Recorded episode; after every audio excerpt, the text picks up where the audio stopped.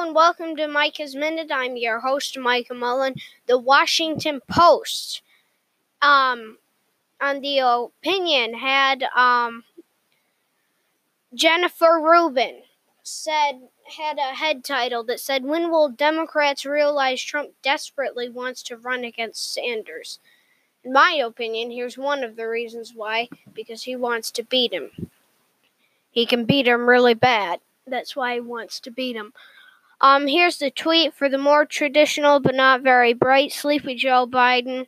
Here we go again, Bernie, but this time please show a little more anger and in, indignity when you get screwed.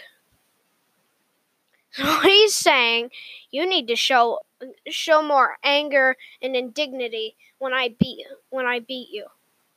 Okay, that that is just not the very loving thing to say, but remember, he's the president of the United States and he does not like Democrats. So, thanks for joining me on Micah's Minute. I'm your host, Mike Mullen. Thanks for listening to Micah's Minute.